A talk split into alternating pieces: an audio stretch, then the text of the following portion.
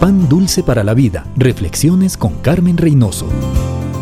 Para avivar el fuego, se toma una pinza, se atiza el carbón, se mueve un poco las brasas. Al poco tiempo uno empieza a ver chispas y se da cuenta que el fuego ya está encendido de nuevo.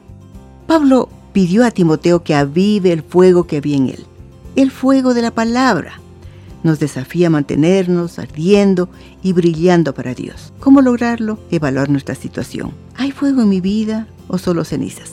Recordar nuestro primer amor, la vida con fuego, el amor ardiente a la palabra, es importante. Si ya no es así, arrepiéntase y ordene sus prioridades. Lea la palabra, disfrútela, ore, busque el rostro de Dios, involúcrese en la vida de otros. No deje que su fuego termine en frías cenizas. Avive el fuego que Dios puso en usted. Use los dones que Dios le dio.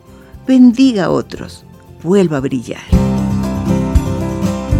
Pan dulce para la vida. Reflexiones con Carmen Reynoso.